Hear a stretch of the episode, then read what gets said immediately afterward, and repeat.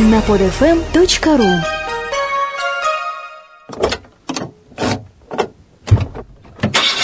Автомания.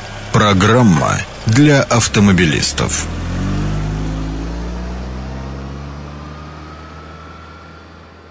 Добрый день, дорогие друзья. С вами Матвей. И еще один Матвей и передача «Автомания». Мы продолжаем серию подкастов, посвященных выбору среднебюджетных автомобилей ценой от 500 до 600 тысяч рублей.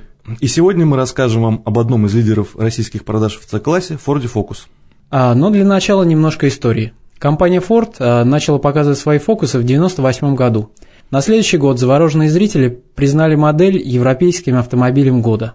А, во многом из-за отменной управляемости, залогом которой стала задняя подвеска Control Blade с эффектом подруливания – у фокусов сразу же появились заряженные модификации ST и RS, которые возглавили без того немалую гамму предлагавшихся потребителю кузовов и двигателей. Выпускали фокусы первой генерации в шести странах, включая Россию, где автомобиль стал поистине народным.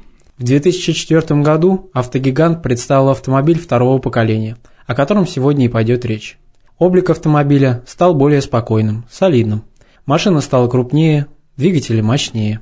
К седану, трехдверному и пятидверному хэтчбекам и универсалу добавился купе-кабриолет. На наших дорогах он редкий гость. От прошлого фокуса новому досталась отличная подвеска, хотя и модифицированная, отчего управляемость утратила прежнюю остроту, особенно в локализованной подвеске для России. И в том же 2004 году автомобиль разбили по методике Euro NCAP – он получил 5 звезд и 35 из 37 баллов, что позволило Форду называть Фокус самой безопасной машиной в классе. В 2008 году Фокус 2 претерпел фейслифт, от которого, несомненно, выиграл. А на данный момент европейские заводы Форда выпустили более 5 миллионов машин обеих генераций. Сейчас э, дилеры предлагают россиянам Фокус в четырех базовых комплектациях, ценой примерно от 500 и до 700 тысяч рублей – на выбор предлагается 5 бензиновых и один дизельный двигатель. Мотор объемом 1.4 передает на ведущие передние колеса 80 лошадиных сил. Двигатель объемом 1600 кубиков а существует в версиях 100 и 115 лошадиных сил. Мотор объемом 1,8 литра развивает 125 сил, а двухлитровый 145. 1,8-литровый дизель выдает 115 лошадей и максимальный крутящий момент в 300 ньютон-метров, потребляя в смешанном цикле около 5 литров на сотню. Жаль, что дизели у нас не в части, при том, что в Европе они занимают основную долю рынка. Коробки две, пятиступенчатая механика и проверенный временем четырехступенчатый гидромеханический автомат. 80, 115 и 125 сильные бензиновые движки, а также дизель, агрегируются только с механической коробкой. К остальным предлагается обе на выбор. Ну, довольно теории, давай перейдем к практике. Понравилась машина? А, ну, не буду заострять внимание на внешности, дело это субъективное. К тому же почти в каждом дворе найдется свой Ford Focus, а, а то и не один. И вы можете сами сделать оценку.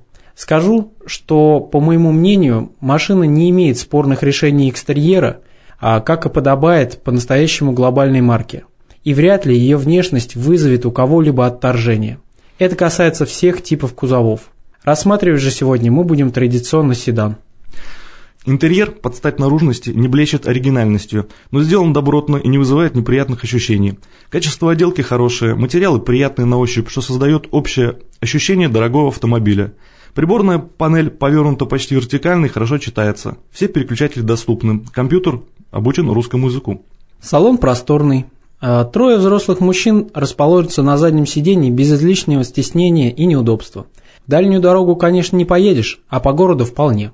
А в водительском кресле с хорошей развитой боковой поддержкой можно устроиться вольготно человеку практически любого роста. При этом человек среднего роста без проблем усяется сам за собой и еще будет иметь запас места между коленями и передним сиденьем.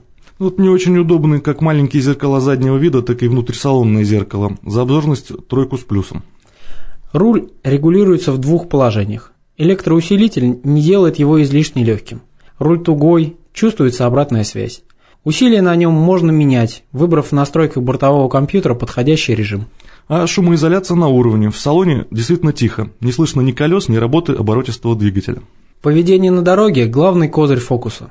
Спереди на него установлена независимая подвеска Макферсон, а сзади упоминавшийся ранее независимый Control Blade с эффектом пассивного подруливания.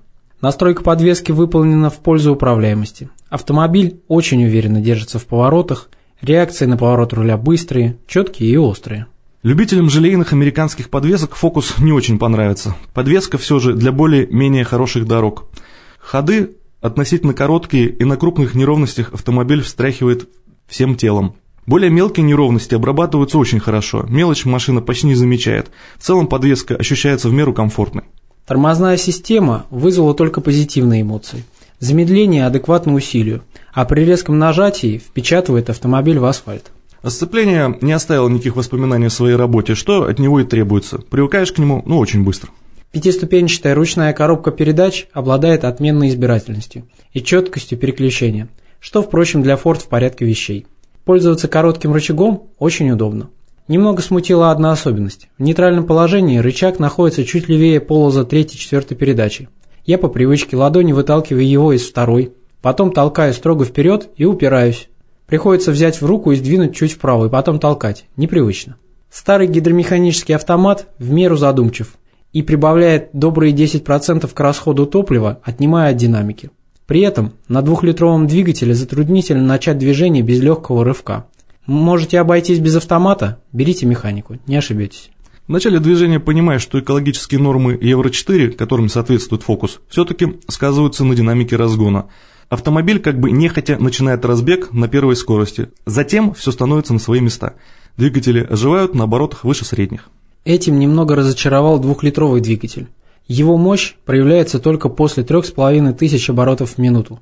Это неудивительно. Максимальный крутящий момент составляет 185 ньютон-метров и достигается он при 4500 оборотов в минуту. Для сравнения, двухлитровый двигатель Volkswagen FSI имеет 200 ньютон-метров уже при 3500 оборотов в минуту. С другой стороны, работу двигателя в салоне почти не слышно – так что можно поддерживать высокие обороты довольно долго, и тогда мотор показывает себя только с хорошей стороны. Авто превращается в спортивный болид. Остальные агрегаты по характеру схожи с двухлитровым с поправкой на меньшую мощность. На низких оборотах не хватает крутящего момента. Для активного старта с места приходится раскручивать двигатель до 2,5-3000 оборотов в минуту. Да еще и электронная педаль газа явно задемпфирована. Зато после 3000 оборотов ровный, без рывков – уверенный набор скорости вплоть до предельных 7000 оборотов. К сожалению, не удалось опробовать новый двигатель с двойной независимой системой управления фазами газораспределения объемом 1,6 литра, выдающий 115 лошадей и 155 ньютон-метров тяги при 4000 оборотах в минуту. Двигатель, судя по характеристикам, должен быть мощным и оборотистым. Теперь о расходе бензина. По паспорту для двухлитрового двигателя с автоматом в городе расход указан на уровне 9,8 литров на 100 километров. На тестовой машине по компьютеру средний расход был 17 литров на 100 километров. Но надо признать, что машина испытывалась в режиме тапка в пол. Делайте поправку на то, что реальный расход может превышать заявленный более чем в полтора раза. Итак, каково резюме? Резюме простое. Перед нами добротный, комфортный автомобиль за свои деньги, лишенный значимых недостатков. Миллионы людей во всем мире уже проголосовали за него своими кошельками. Какую комплектацию ты бы купил себе сам? Себе я бы купил седан с новым 115-сильным движком на ручке в максимальной комплектации «Титаниум», которая включает все необходимое современному автомобилю. Такой автомобиль будет стоить чуть дороже 600 тысяч, около 620. А в госпрограмму кредитования вы не попадаете, но у Форда есть свои кредитные программы, которые порой могут поспорить с государственными. Не забывайте также, что у дилеров остаются прошлогодние автомобили по заманчивым ценам. Кстати говоря, у нашего фокуса, который собирается под Петербургом и, к слову, по качеству не уступает автомобилю европейской сборки, есть спецкомплектация для госпрограммы по утилизации старых автомобилей. Ford Focus 2 Limited Edition продается по цене от 409 тысяч рублей, включая вычет по ваучеру. На этом все. Слушайте нас и делайте правильный выбор. Пока. Пока. Скачать другие выпуски этой программы и оставить комментарии вы можете на podfm.ru.